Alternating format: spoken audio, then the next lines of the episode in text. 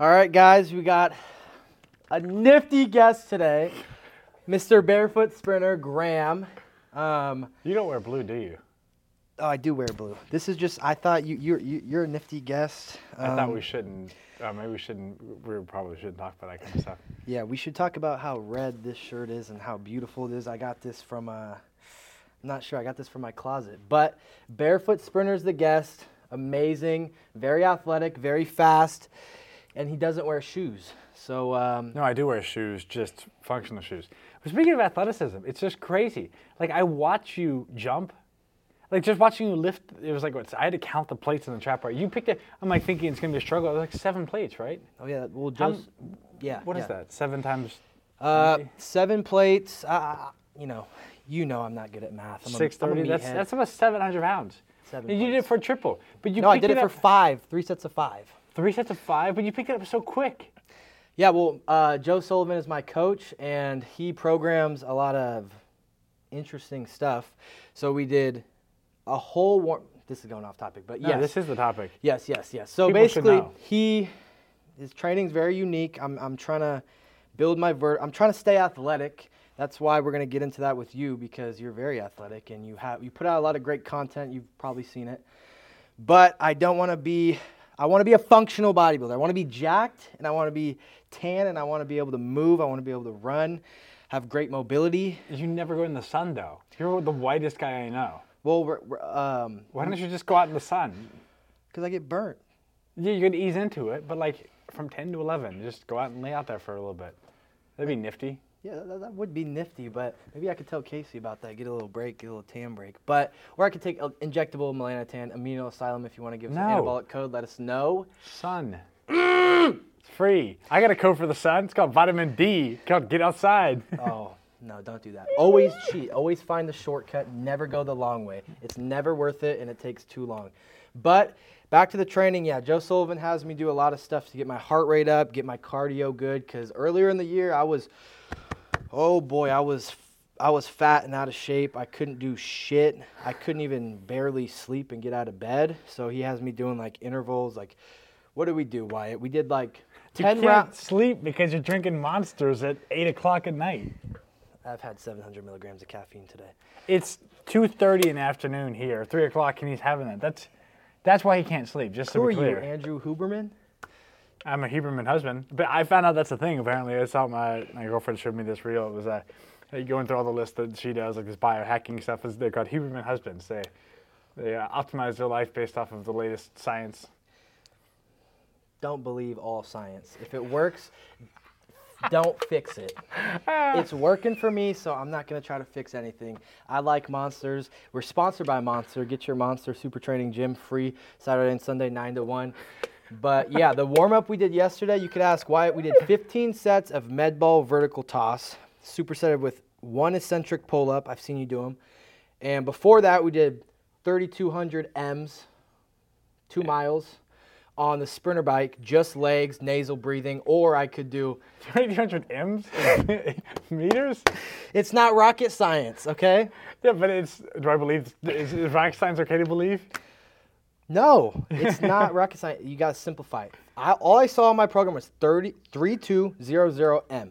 I dropped out of college. It doesn't matter. Well, you made it to college. That's something. Yeah, I did. You graduated high school. Yeah, I Give yourself some credit. You know what the M stands for? uh, Wyatt Films informed me that it stands for two miles. Do you know what the M stands for in 3200M? No, it doesn't matter. The point is, the point is, I ha- the point is, I had an option. It doesn't matter, Bear. See, this guy always fucking roasts me. The point is, the point is, the point is, How did you make it out of high school? it doesn't fucking matter. It doesn't matter. Okay? It doesn't matter. You don't need to know how to read when you can lift and get jacked as Well, fuck. you can read M. You got the letter, but what does it stand for? I don't fucking know. How do you know he Masteron. didn't mean 3,200 miles?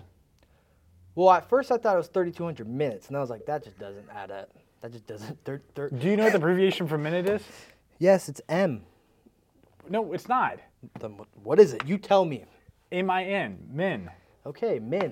Do you know what the abbreviation for miles is? M. No, M I. Okay, Do it. I, again. it. It might work, but it's a different. It's imperial system and the um, Uh, what's the U. What's the U.S. version? It's Imperial and metric? Oh yeah, yeah, Imperial, and then there's the metric system, which is the thing that you probably don't even wear. Okay, well, you're talking to a guy that doesn't even count the weight. I go by plates. One, two, three, four, five, six, seven. What's the opposite of pounds? What's the What's the European version of pounds? I'm not in How do school they measure anymore. it? How do they measure pounds? They, if you went to how, how would a European say how much weight you lifted yesterday? God, I, you're just making me feel fucking retarded. Uh, uh, you are. I'm just Excuse saying. my language again. Ca- Casey loves that word, but I don't want to get canceled. What? or I mean, uh, never mind. Okay, c- carry on. Athleticism. okay, athleticism. You threw balls in the air. You did some pull-ups. 15 rounds of throwing the ball in the air as high as you can, uh, eccentric pull ups, and before that, getting back to the M, I had the option of doing 3200 M, nasal breathing, sprinter bike, legs only, or 10 rounds of full sprinter bike using my arms, 10 second sprints, superset with 10 push ups, 10 rounds of that. Obviously, I'm a meathead, so I chose the slow uh, little. How do you measure distance in America? What are you talking What do about? you, what's the unit of measurement to say? hey, God bless how, America. How long is a football field? A hundred. 100 what? Fucking yards. Okay, good. What's the European version of a yard? This is America. I know, but what's the rest, the entire rest of the world? How, what's their version of a yard? I don't pay attention to what's not relevant to me. I'm in America. That's what the fuck I worry about. America. America first. Yeah. Kenny for president. You're. Thank you. We don't need. I'm not gonna say that. I'm not gonna get political on this podcast. I don't even know what politics are. I just mind my business and be a good person. Remember that. But yeah. So Clearly you're a Republican. Yeah, Joe Sullivan. Um, Joe Sullivan is just a great man, to be honest. Uh, he, he, yeah, he has me doing a lot of cool stuff now. I told him that I want to just be more athletic, and that's why we have this man sitting right here. Because, But it's silly because he can jump. You can dunk, right? yeah, yeah, It's stupid. It is stupid. I was sitting there watching him. He just like walked up to something that's about 30, about 40 inches off the ground, just pop, straight leg, landed on top of this thing and just hopped off and just kept going. And it was so, st- that's athleticism to me, the ability to have command of your body do whatever you want. And you have this ability to just explosively do whatever. And I don't even know how, like, it's just like, have you always been like that? yeah. I have always been like that. I've always been able to jump and move, no matter what weight I am. Right now, I'm about two, uh, Too under small, that's what you are. You fucking. Body dysmorphia is a whole nother topic. We talked about it with Nsima. Check that episode out. But, um, yeah, uh, athleticism. I've always been able to jump. I love jumping. I've always been able to move side to side. I still feel like, I don't know if you would know this, my body type, my muscle type, I don't know anything. Okay, I'm just a meathead and I just enjoy it.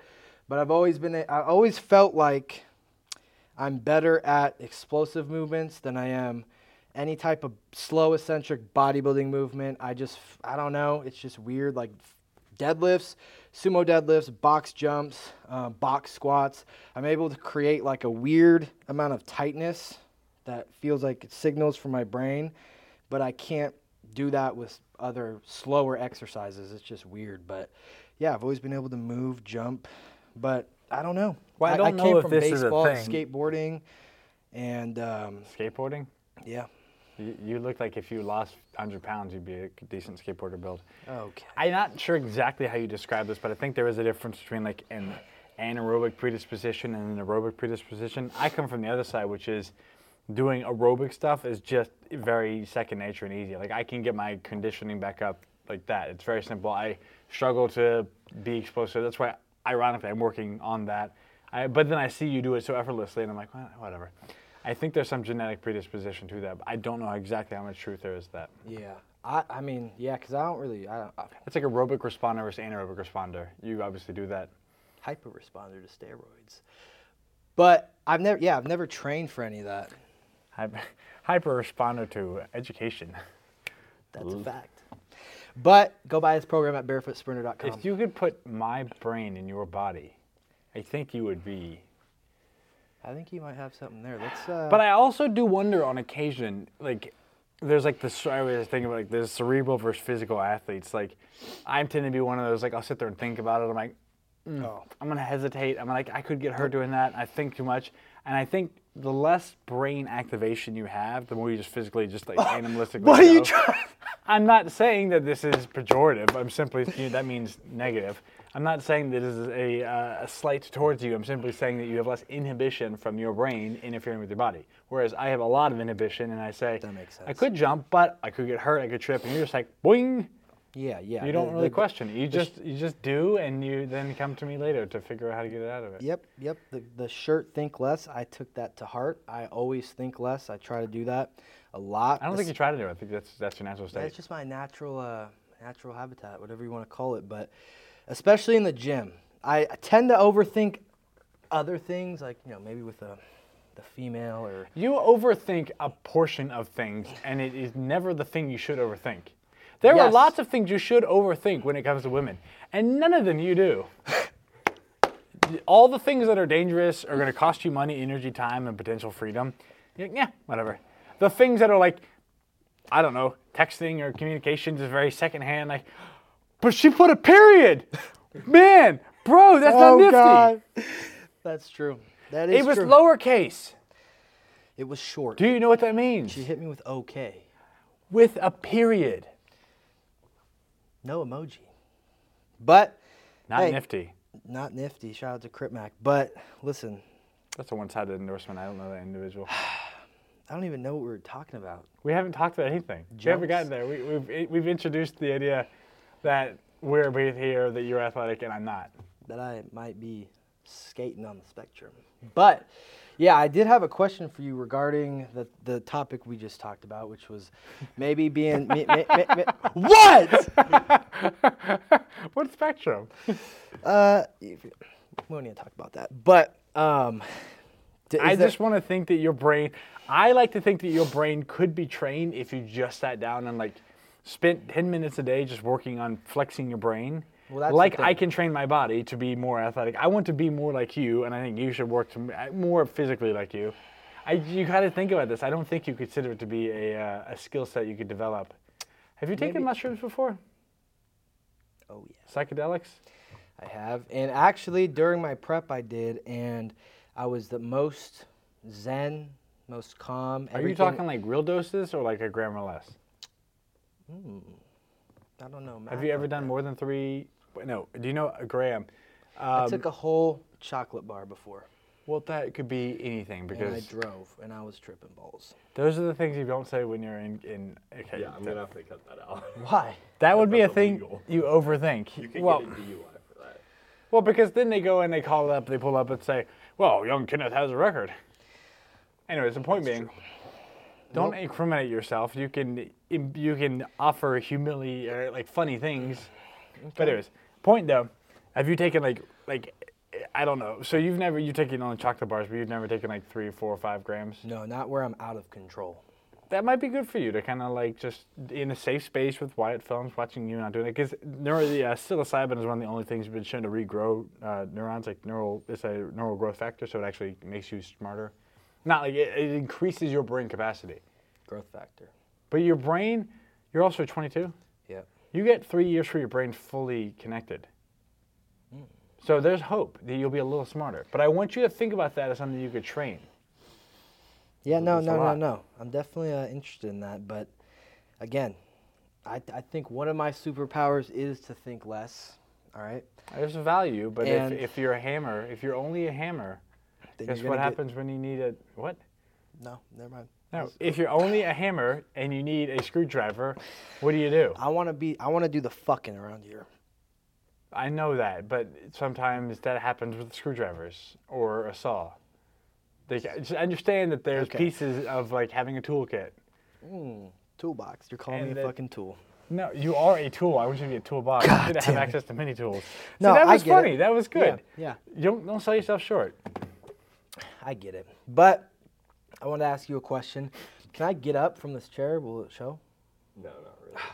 But I mean, if So you you've seen it. oh, you're not even gonna be on the fucking video. My leg, naturally, I've had this theory. Okay, I don't know if it, it might be meathead science, but my leg naturally. First of all, I've always had tiny little ankles, right?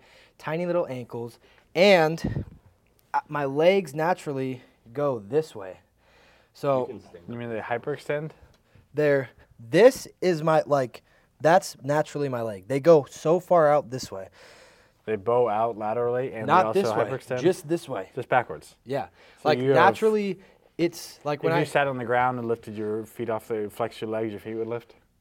Yeah. And when I leg press, when I hack squat, everybody comments when I post it on TikTok, they'd be like, so terrible for your knees and your and your ankles because my legs are going I'm locking my legs out like I sh- like I like somebody would, but they're going so far back. My mm. knee is like back here.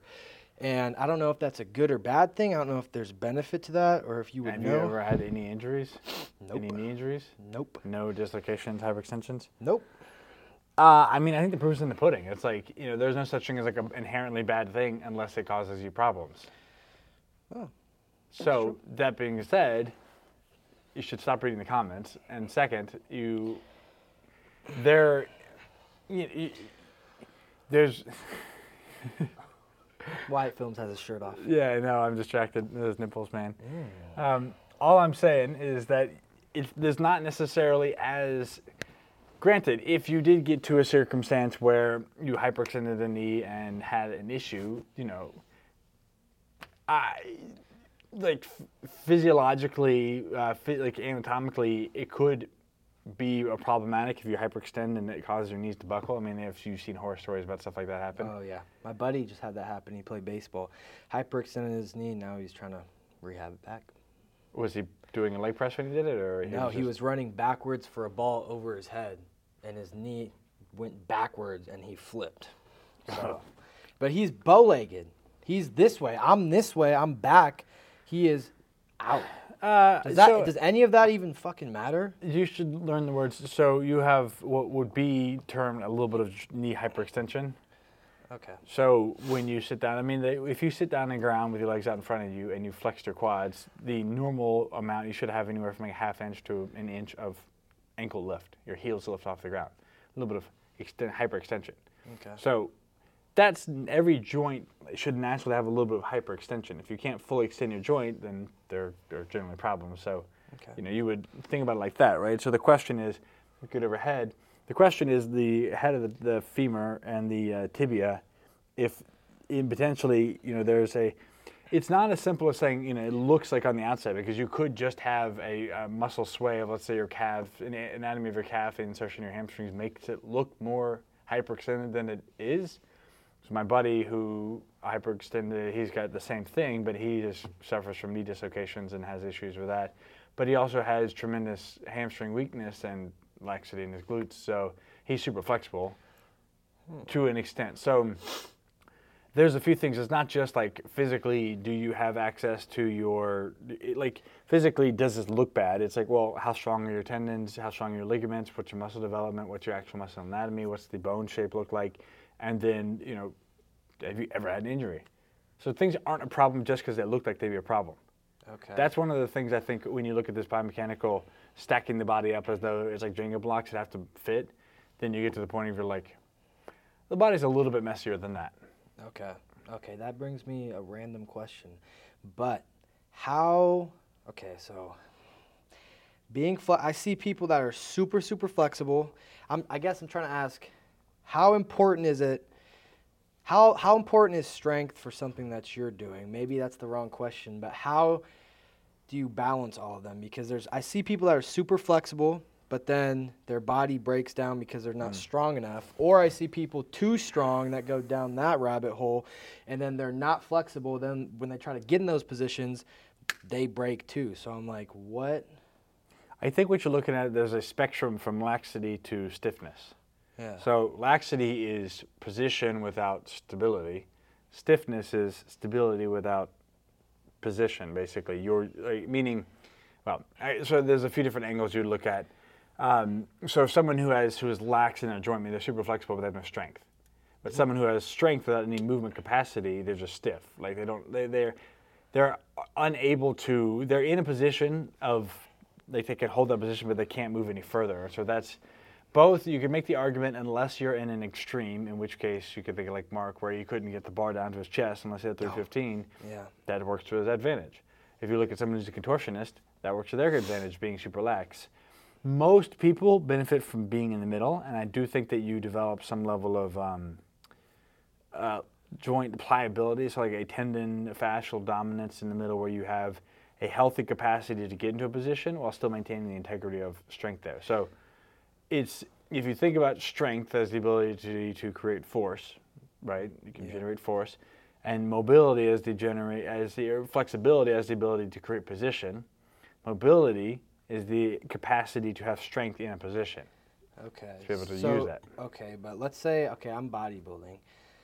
I have two questions. One is do you think if I started implementing basically just try to get super super flexible, is there any drawback to the movements I'm doing as far as creating tightness and also I was talking to Matt Wenning and he was saying that with training, because I see you do a bunch of different stuff, but you also do the same movements like those dead stop squats. You know what I'm talking about? Yeah, I got well. It's basically quarter squats. I, I start at Yeah. the bottom and go back up. Yeah. Do you? Start at Okay. the top quarter.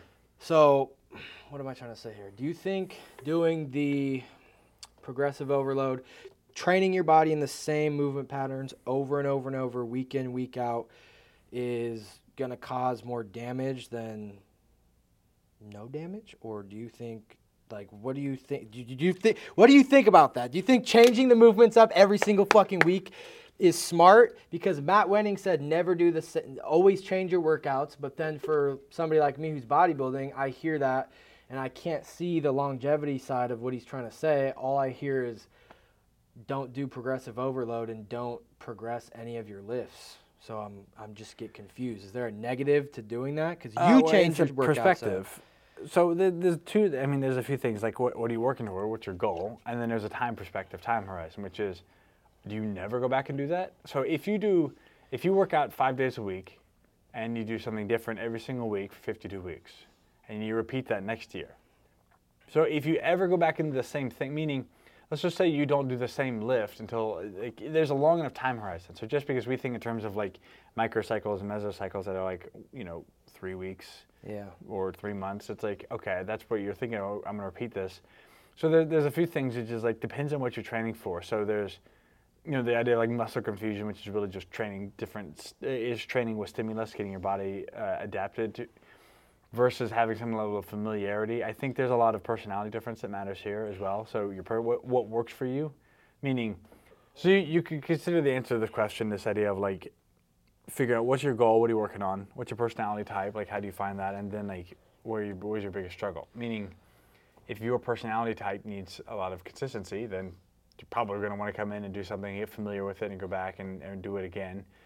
Uh, there's not like a, a right or wrong way. Like uh, for me, I go in and use the training time in the gym as a time to work through things that I figured out in jujitsu or running or other things. So if bodybuilding is your sport, then you have to understand that the skill development, you doing the same thing like learning to flex your muscles, happens. You're actually practicing your sport as you lift, and your training is it's all in the same space. It gets confusing when you think of like a power sport. Like you have to think about if I do jujitsu and I go run and do other things, that's kind of the sport I'm going out to like add in variety and work on the skill. When I go into the gym, I'm trying to figure out how can I train the skill. And so oftentimes I'll find something that works for me and then I figure that out, then I go there. But a lot of times the things I'm exploring are playing with different avenues. But even then, it's not like I'm constantly doing something different and I want to do it. it. I'm not doing something different for the sake of doing something different. I'm doing something different to improve on what I figured out last time. So are you saying some of it just comes down to personal preference? Everything comes down to personal preference. The, be- the good workout you do is better than the perfect workout you don't do. So optimal is not a is a fake. Not necessarily. It's just the the point is, if I told you the optimal thing for you to do would be to like we everything we do in life is a negotiation between what we're willing to do and what we want to do, and so there's like this. Like, what, sorry, maybe what we're willing to do and what we have to do. I don't know. There's some willing to do, want to do, have to do somewhere in that. Make it sound cleaner. The idea is that you have a personal preference and personal distaste for certain things. If I told you your best physique would happen if you started reading 10 pages a day, you'd be like, is it okay if I read one? Or like, do Twitter feeds count? Or like, Draw. yeah. something. So my point though is that like, we all literally go, we all talk about optimal, and yet nobody does optimal because we have the resistance and hesitation that create keeps us stuck.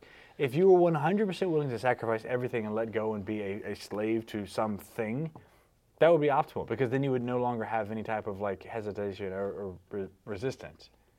That's optimal. Okay. If I could, if I could literally put down optimal on a page, you do this, this, and this. Joe Sullivan's probably the closest guy that he's like willing to do whatever. Oh, Joe Like, Sullivan's a but great man. those people are so few and far between because they are abandoning all sense of like an I. They're just me is here. You you train me. yeah. I am going to remove myself. I am going to do whatever you say. So I am affording. I'm giving you. You coach me. Most of the time, though, there's a deeper psychological capacity too. So think about flexibility. Why do you? If, let's just say, let's say you had stiff hamstrings and you were laying on your back, was trying to stretch out your hamstrings, and you resist it. Your body. That's that's a presentation of fear in a sense. Your body it doesn't feel comfortable in that space. Yeah. So what happens? Like you can only force your body to do so much. That's why there's an entire level of like emotional, psychological, or development as well. That is like if I can't do something, what's the emotional rejection of this thing that makes it harder? Okay, so to dumb it down in my brain, what I got was I know you're struggling. optimal. Optimal is just where it fits for you personally. Well, there's there's there's absolute optimal and there's relative optimal. You know the difference between absolute and relative? Yeah. Explain them to me. Absolute is. This is how I'm going to break it down for for my my own brain when he said that. Absolutely optimal is you telling me this training six times a week, eating six meals every single day, sleeping eight hours. This is what it's going to take to be 300 pounds shredded on stage. Relative is um, just, uh, you know, it's going to be hard for me to explain, but in my head, I just see it as relative to my life and my structure and what I like to do. So if he tells me that the absolute whatever is eight hours of sleep, I know I don't get eight fucking hours of sleep. I get like four, so I'm not going to do that. So it's relative, right? Actually, that's pretty good.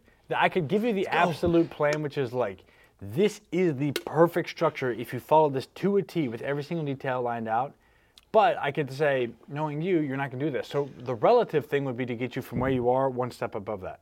So a relative good. So that that's the point. Is like optimal. There's absolute optimal and relative optimal. What's optimal for the goal you have is not going to be optimal for what you'll do because you have a certain amount of prejudice and personality, and you like to. You've got distractions that you know Yeah. uh, that exist in your life. Right. If I told you the optimal thing to do would be to not talk to girls for five years and just focus on yourself, you go, I only talked to one girl. but that's my point, though, is you are now hedging. You know, you don't actually. This is the thing. People don't actually want to succeed. They want to succeed with. They, they, it's a negotiation between like, I, I, this is what I would. If I did this, there is 100% chance I would be successful. But said- there's a negotiation where, but I have to give up this. Well, okay, maybe I, I'll give up these three things, but I'll hold on to that, and I'll do these eight things. But like, do I really have to? That's well, that's coaching. So- coaching is working with imperfect people, okay, okay. and so you, if you're coaching yourself, that's where it gets messy.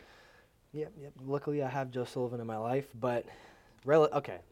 To sum it up, last this I'm I'm beating a dead horse. That was a good. No, this horse is very much kicking. Yeah, yeah. Um, rel- so if you said the absolute optimal way is to fucking throw your phone in the ocean, have no phone. I'm not gonna do that. Relative. I'm gonna have my phone.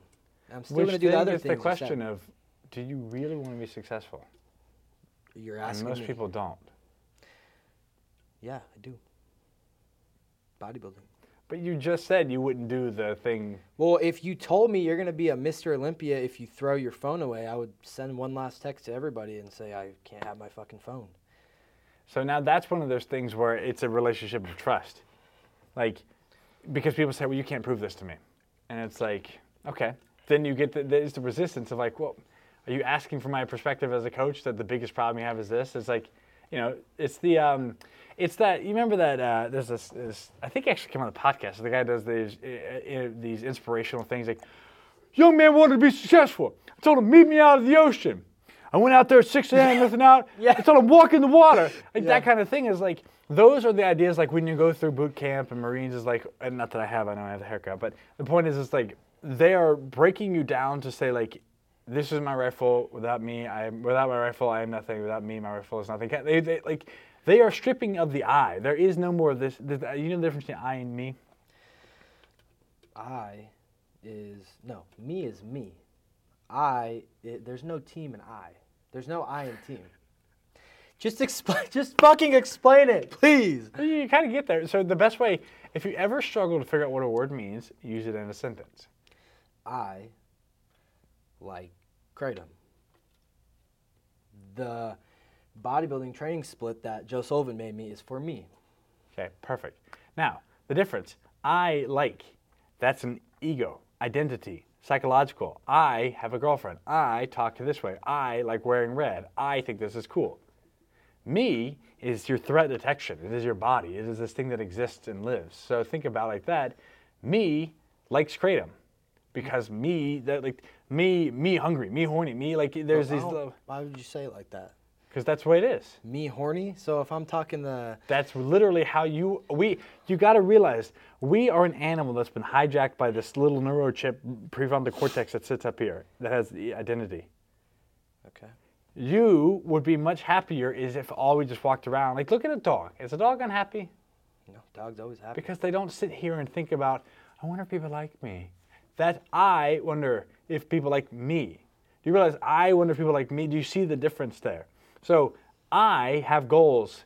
Me, you know, like the me will go and do whatever it is your dog could train, but it also is very stubborn. And so like the goal is to bring the I and me in alignment and understand where you're at. But you know, sometimes you have to train. You have to do that. But the I is this like is, is this fickle little thing that is all over the place.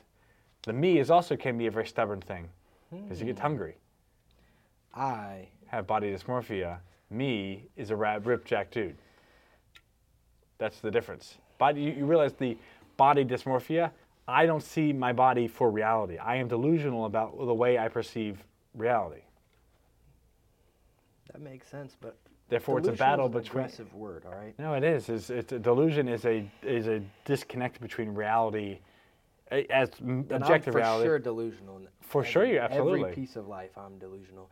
I hope that Nikki likes me. I hope that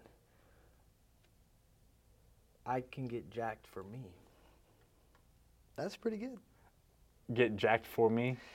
Where you're saying me horny. Next time I see That was great. I mean, I'm not saying it's bad. I'm just saying that they're like they're, they're pieces. They should break this apart. But my point is, when you understand these aspects, it's understanding that the resistance that happens. If you can figure out if the resistance coming from a body level that like I haven't been, the body the body is a set of tissue. There's emotions that bring up from a knowing, from an inheritance over millions of years of like natural processes that comes from the body.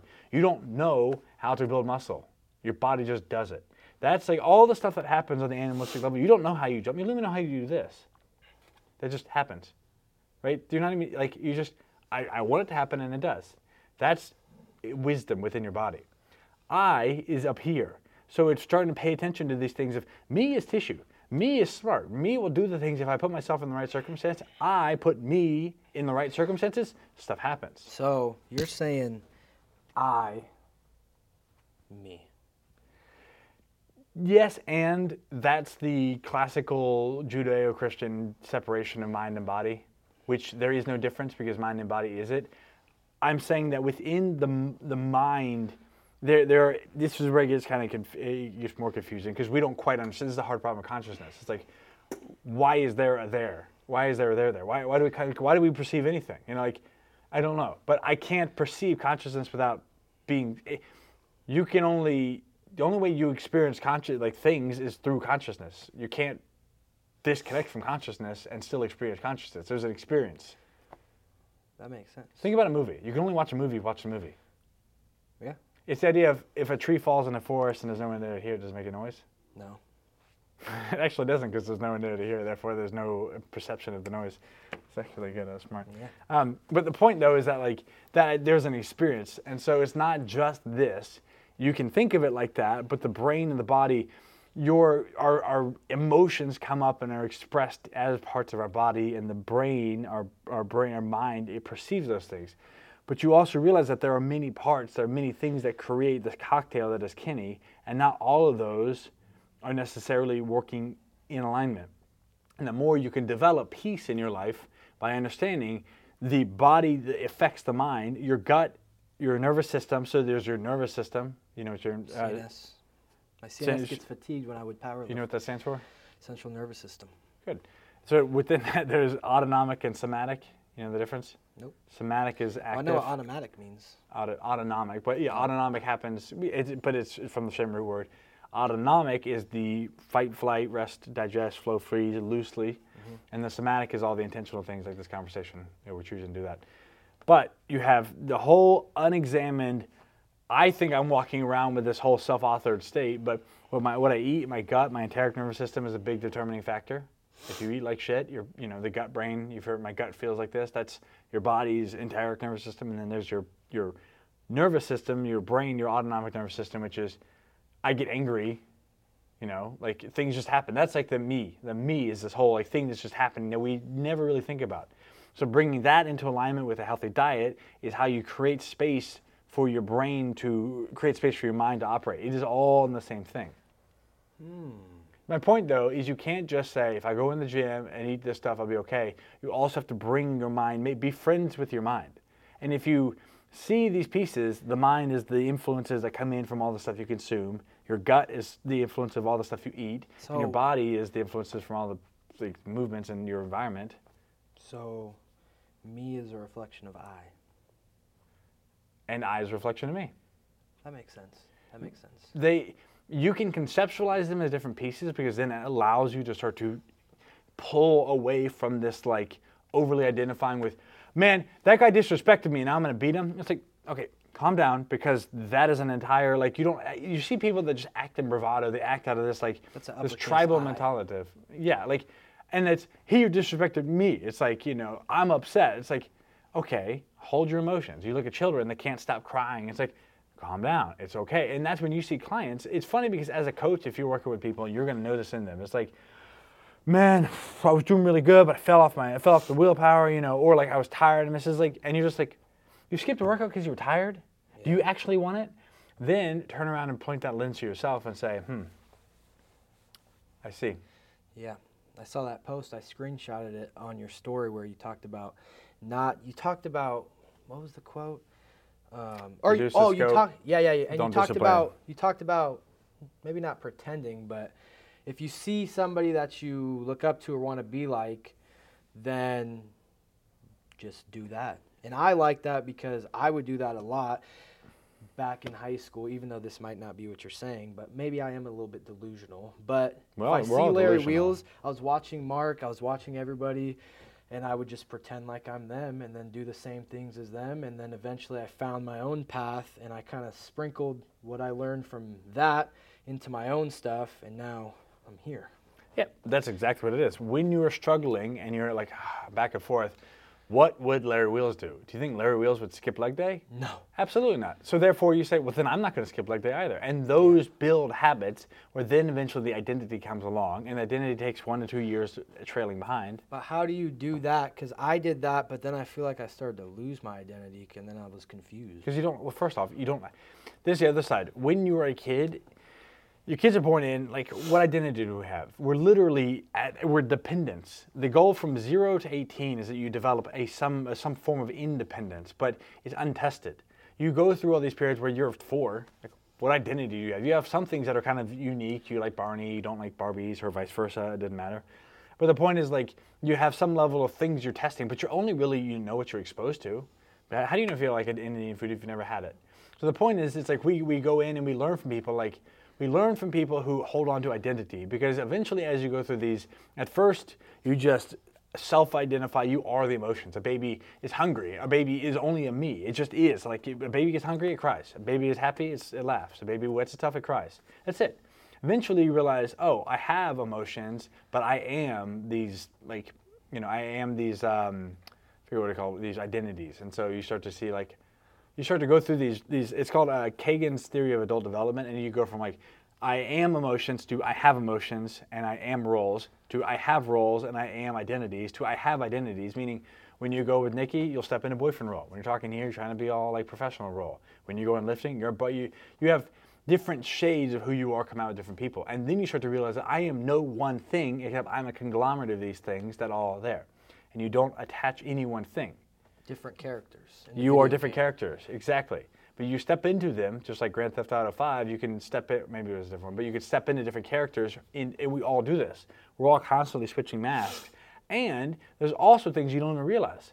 You like this is the point I think of Socrates or Aristotle. uh, You can look it up. But the unexamined life is not worth living. The point is that you can start to become aware of the things that happen as you navigate the con- the conflicts of society, having to deal with impressing your girlfriend's parents, or dealing with the rejection, or trying to go be a good boyfriend, or trying to be a meathead, trying to you know be impressive for the people that come here, like oh I'm cool, or trying to like you know these are all the things that go on, and if you just step back and realize that's a whole lot of turbulence. You give yourself a little more credit, and then you start to practice and realize if you're going in you're training all the different muscles. If you thought about if you thought about your body as characters, just like you thought about your mind as characters, you could realize, man, my calves are lagging. That's I'm not saying they are. I don't know. You, you, the reason you have small ankles is because you have high Achilles insertions, which is why you're explosive. That's don't get caught up with that. My point though okay, that answered my question. the point though is that like just say for example this arm is not as big as this arm or vice versa i can't say anything because you're getting all like upset about it i'm not this is a hypothetical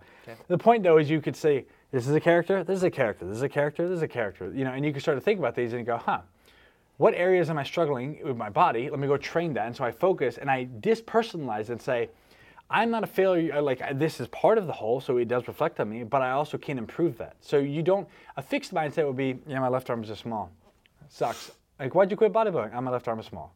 No one would say that because in, inherently in bodybuilding, you see a growth mindset. It's literally growth. My arms are growing, it's gains. Yeah. Now, if you thought about that for your internal spot, you think, where do I have friction in my life? Emotionally, my relationships, with my parents, with my finances, with my friends, with my personal uh, follow through, cleaning my car. You can look at all the things, and if you don't know what it is, you can ask your three to five closest friends or your family, and they will tell you real quick you're a slob, you have shitty times relationship, you can't spell well, it doesn't matter what it is. And you start to think of that as characters.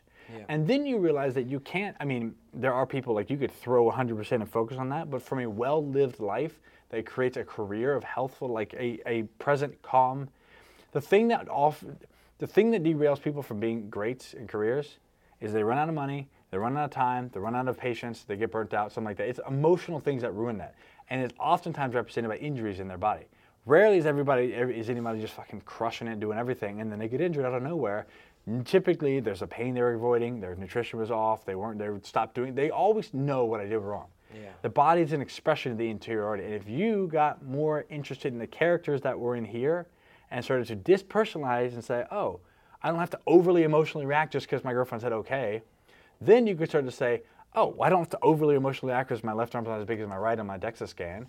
Guess what? You just work on it and then you go to work. And this is the part when your brain starts to connect at age 24, 25. You'll start to see yourself and say, oh, just like it makes no point when you're 12, 11, 13. It's like, well, my boy, I don't have big muscles because you don't have testosterone. You don't have any steroids. You, no, steroids. You don't have hormones. You don't have. You haven't gone through puberty. The same thing. Don't judge yourself, but begin when you can start with a little amount of awareness and just say, huh, that is interesting. And you'll hear little things like this and you'll take it with you and be like, huh. And you'll just go, before I would have just got so pissed off someone said that to me. Now I'm like, I feel angry, but I don't have to do that. That's, and you look at someone like Nsima, very poised, very stoic. You look at Mark, they didn't, they're not overreacting. So say, what would Mark do? What would Nsima do? And treat yourself in those characters, and then you learn to space things out, and you develop a little more poise. Yeah, yeah, that would be uh, great to have some of that and more uh, controlled aggression. Maybe not. Uh, Turn your aggression into assertiveness. That's the difference. yeah, yeah. It's okay to be aggressive. Just struggled with that younger days, but it's not a would be great to have. It, it, that's a would be great to have in the same way you working on any of any, any. This is the ironic part: is that most people, like you, have de- demonstrated a consistency, a discipline, and a desire to succeed. You do it in a thing that feels like your identity. You only identify as a bodybuilder. Eventually, you start to realize that bodybuilder is one option, but the skill set you learn in that can then be broken open into apply to relationships, Business. business, making money, so you're not fucking broke. Start to think about eh, like coaching, and that's the beauty. This is the difference between people learning the lesson of sports and athleticism or getting stuck there until they burn out and they become, you know, a, a Brett Favre figure where they can't quit. You know, they keep going back. And so those are the things that's like, and you see these guys, they're old meatheads that are washed up and still talking about the good old days. They couldn't quit. They didn't learn the lesson that all physical movement is supposed to train your body. So eventually your mind becomes part of, sorry, you're training your body in a way to train your mind. Your mind becomes your friend, and then you express your greatest gift. You're just halfway on the equation. And now, if you start to think of yourself as more than just a dumb meathead with body dysmorphia, you actually have a little bit more opportunity. That makes sense. That makes a lot of sense. Again, Okay. optimal, relative. Next step is one thing at a time. Find peace. Like these are things. Read a book. Take five. Don't even read a book. Listen to a podcast. Stuff you should know. Just start to learn things. But think about yourself as though you could learn shit. Oh, I listen to podcasts every. I have uh, six to seven binders full of uh, of podcast notes for the last three years I've been here. Uh, but I I only listen to podcasts that I, c- I could definitely expand. Are they in your identity as bodybuilder? Yes. So now you start to think, what other roles would? That's when you think, what's my biggest problem right now? I'll tell you right now. Living with your parents don't have money. Good. How do I fix that? Money. How do I make money? Business. How do I make business? Well, I have to learn people. And so then you crack that open. So you introduce it with podcast, and you think, oh, that's interesting. And so you start, you know, you could. Alex Hormozi brilliant. He's probably ten notches above, but like eh, Bedros, a lot of the guys that have come in here, pick a podcast and listen to one a week. Find the sm- that's another time I have find the smallest thing. You do that, you know, Yeah. little things, and you ask people that might be successful that in your network and say, what would be the next step I should think about? Who would be someone I could listen to a podcast and go from there? Pay a coach. Find someone that can mer- mentor you. It's no different than how you wanted to get started when you were a kid, wanted to be a bodybuilder, to now. It's just realizing that there are stages in life, and at some point, your limiting factor on your physical development is going to be your money. It's going to be your ability to say no to things around, to be able to get back your sleep, and to be able to have veto power to when you don't want to work. That's optimal. Optimal is not just eating sets, reps, and like that'd be great, but you have to do a whole lot to protect that. And unless you get to be a sponsored athlete, you work at a professional sports club where they do all that stuff. As a semi-pro or amateur athlete, your goal is to not only be your own athlete, but also be your manager, and then also to understand how do I create a cocoon so that this is a priority. Okay, that makes sense. And this is recorded, so you can listen to it again on half speed. Exactly. That makes a lot of sense. That's a great life lesson right there. I'm gonna have to apply that. You don't have to, but only if you want to be successful. Time out, time out. Okay, your feet are out. Look at those toes. Oh my. Those feet are out.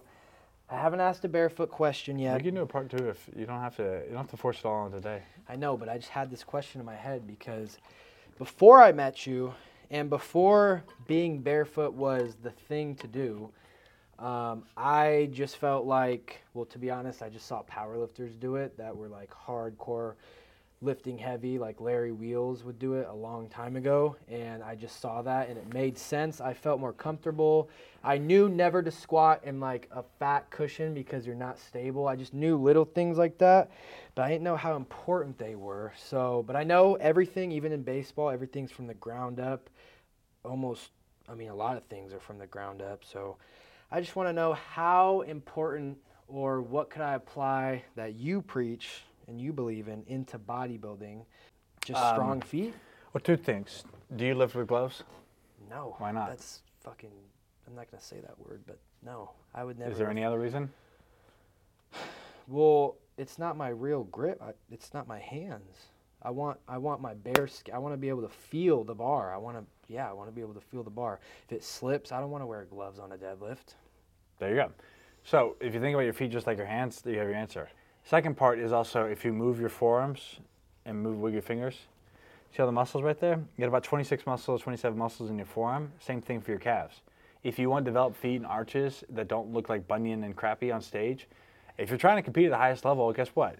You can't have toes that smash in and bunions and look all you know hammer toed. You want the same thing if you move your toes, you start to see all of the the different muscles that engage. And so if you want strong feet and develop feet, ankles, lower legs, and a healthy arch, you need to start moving. And if you're smashing, you don't have to be barefoot, but like a Vibram five finger, that's gonna be fantastic. So aesthetically and performance wise, no difference. Hmm. So okay, that makes sense. So then that that means every type of cleat is bullshit then, because Well, every, that's not bodybuilding, but yes. well I, even with sports 'cause Depends in- Nike, Yeah. Adidas. Vivo needs to come out with a cleat. Mm, well, so the problem with cleats is that there's no cleats are inherently unhealthy for feet, meaning anything that increases the traction on the ground creates a break between where the foot would naturally slide and pivot. So now what happens is the foot gets stuck, you create a torque that goes from the ankle up to the knee. So if I can't, if my hand gets stuck, then guess what? My elbow is going to go. So this is like in jujitsu, you get arm bars and stuff like that. Like they're locking the hand, the wrist, and then they're pulling the elbow. If the foot gets stuck into the ground, normally I would have some give with the fingers, the toes would spread. It's even worse if the feet are smashed together. I would normally be able to rotate on the ground and slide, but the foot gets stuck, that creates a higher torque. And so you see it increasing. So everything that makes the cleat more of a cleat makes the um, increases injury risk. Everything that makes the cleat less of a cleat, a uh, more flexible midsole, shallower studs, no heel studs, like you, that makes everything healthier. Okay. But it is does it does increase traction, but it's one of those things where it increases traction, like your goal's performance. Just so there's risk in taking steroids, but it improves Yeah. your capacity. So it, it's a it's a trade off, and you will have a little bit. It doesn't mean you're great, but like you can decelerate and change direction better in a cleat because there's a little bit of padding and it gives you some grip on the ground. It Comes at a cost. Okay. So, hmm. So, is it just as simple as if people want to get stronger feet or create more? I don't know what the word is. Just get stronger feet. Is it just take your shoes off, or is How there would you get a stronger extra- grip? Train my grip. There you go. Train your feet. Hold shit.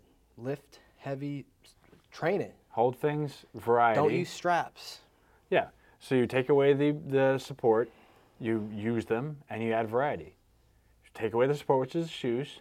You use them, meaning you walk, you jump, you run, and you add variety, meaning you move. You stand on different surfaces. You got 28 bones in, in your feet alone, and so those need different surfaces.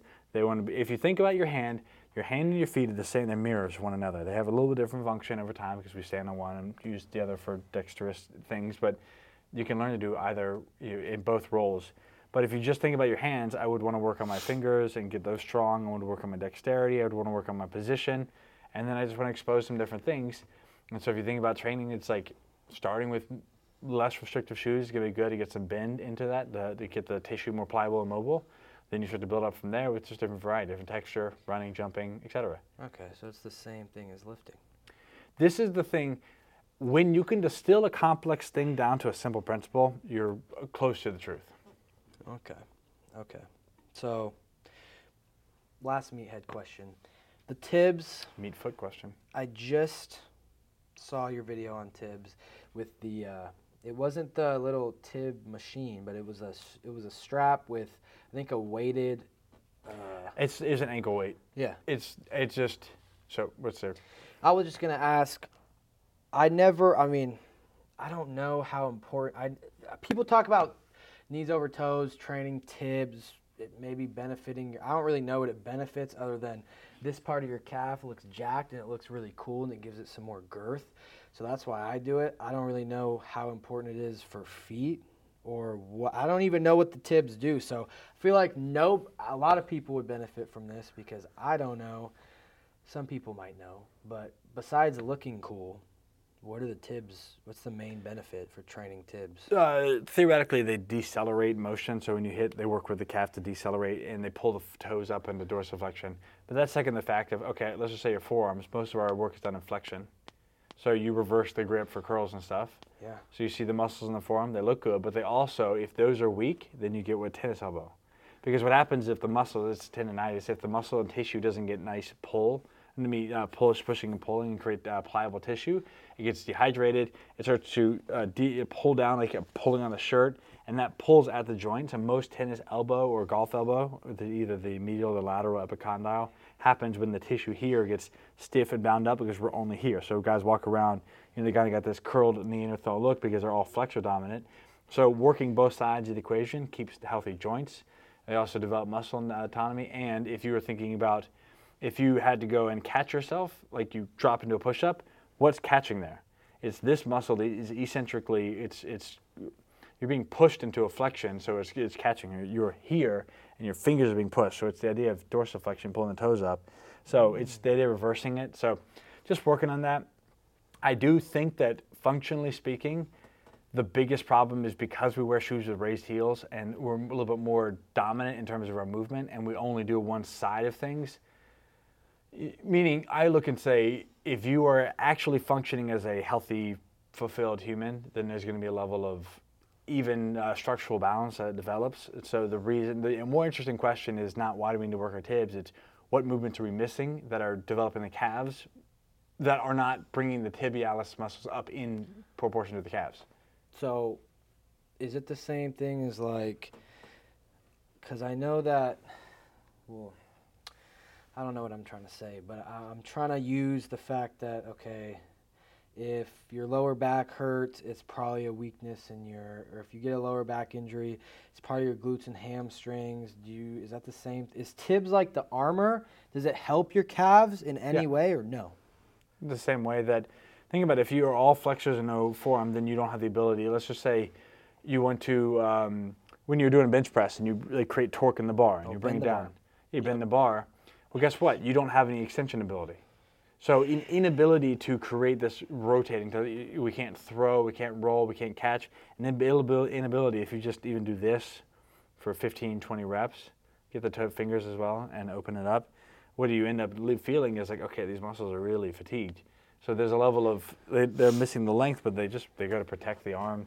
They they enable motion at the wrist, but also at the uh, elbow. So just like every muscle, there's a reason they're there.